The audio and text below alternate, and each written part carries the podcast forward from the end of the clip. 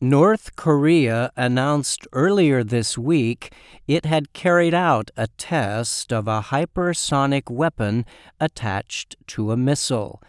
It was not the first time the country has claimed to carry out such a test.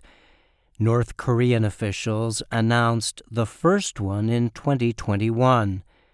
Several other nations have confirmed they are also developing and testing hypersonic weapons. What are these weapons and which countries have them? A hypersonic weapon is designed to fly at superfast speeds equal to at least five times the speed of sound, known as Mach 5. This is about 6,200 kilometers per hour. These weapons are similar to ballistic missiles, which can also reach hypersonic speeds. But the difference with hypersonic weapons is that they are highly maneuverable. This means they are easy to direct and control in flight. Ballistic missiles generally have set paths with very little maneuverability. Since the path or trajectory of hypersonic weapons can be changed, they are harder to identify.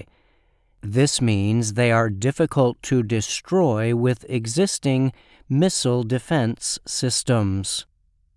The two main kinds of hypersonic weapons are hypersonic glide vehicles and hypersonic cruise missiles. Hypersonic glide vehicles launch from a rocket.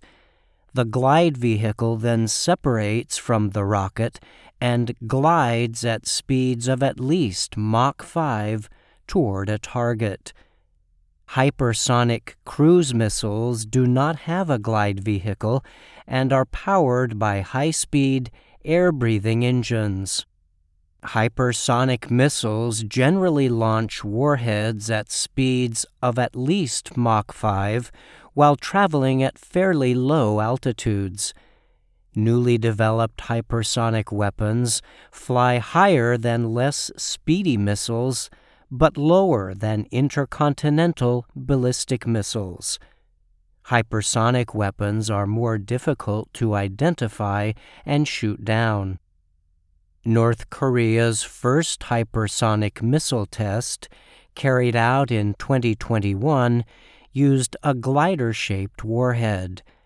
Another launch in 2022 involved what South Korean military officials said was a kind of ballistic missile warhead with maneuverability to hit a target. North Korean state media said the country's latest launch came on January 14th. It aimed to test the performance of a new multi stage solid fuel engine attached to a hypersonic warhead. North Korea described the test as a success. South Korean military officials said the missile flew about 1,000 kilometers before landing in waters between the Korean peninsula and Japan.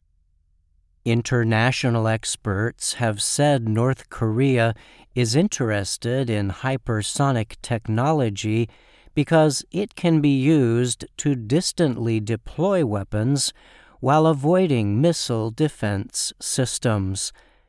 North Korea could, for example, use such weapons to target U.S. military bases in Japan and Guam. The United States, Russia, and China are all developing hypersonic weapons. Additional nations are carrying out research, while others have claimed tests that have not been confirmed. U.S. military and intelligence officials say China is building and testing both hypersonic cruise missiles and hypersonic glide vehicles. U.S. officials say China is believed to have carried out hundreds of hypersonic weapons tests between 2016 and 2021. Reuters reported on one Chinese test in 2021. A hypersonic glide vehicle flew through space and circled the world before heading down toward its target, the news agency said. Also in 2021, Russia successfully tested a hypersonic cruise missile. President Vladimir Putin described the launch as the start of a new generation of missile systems. The United States confirmed in September 2021 it had tested an air breathing hypersonic weapon.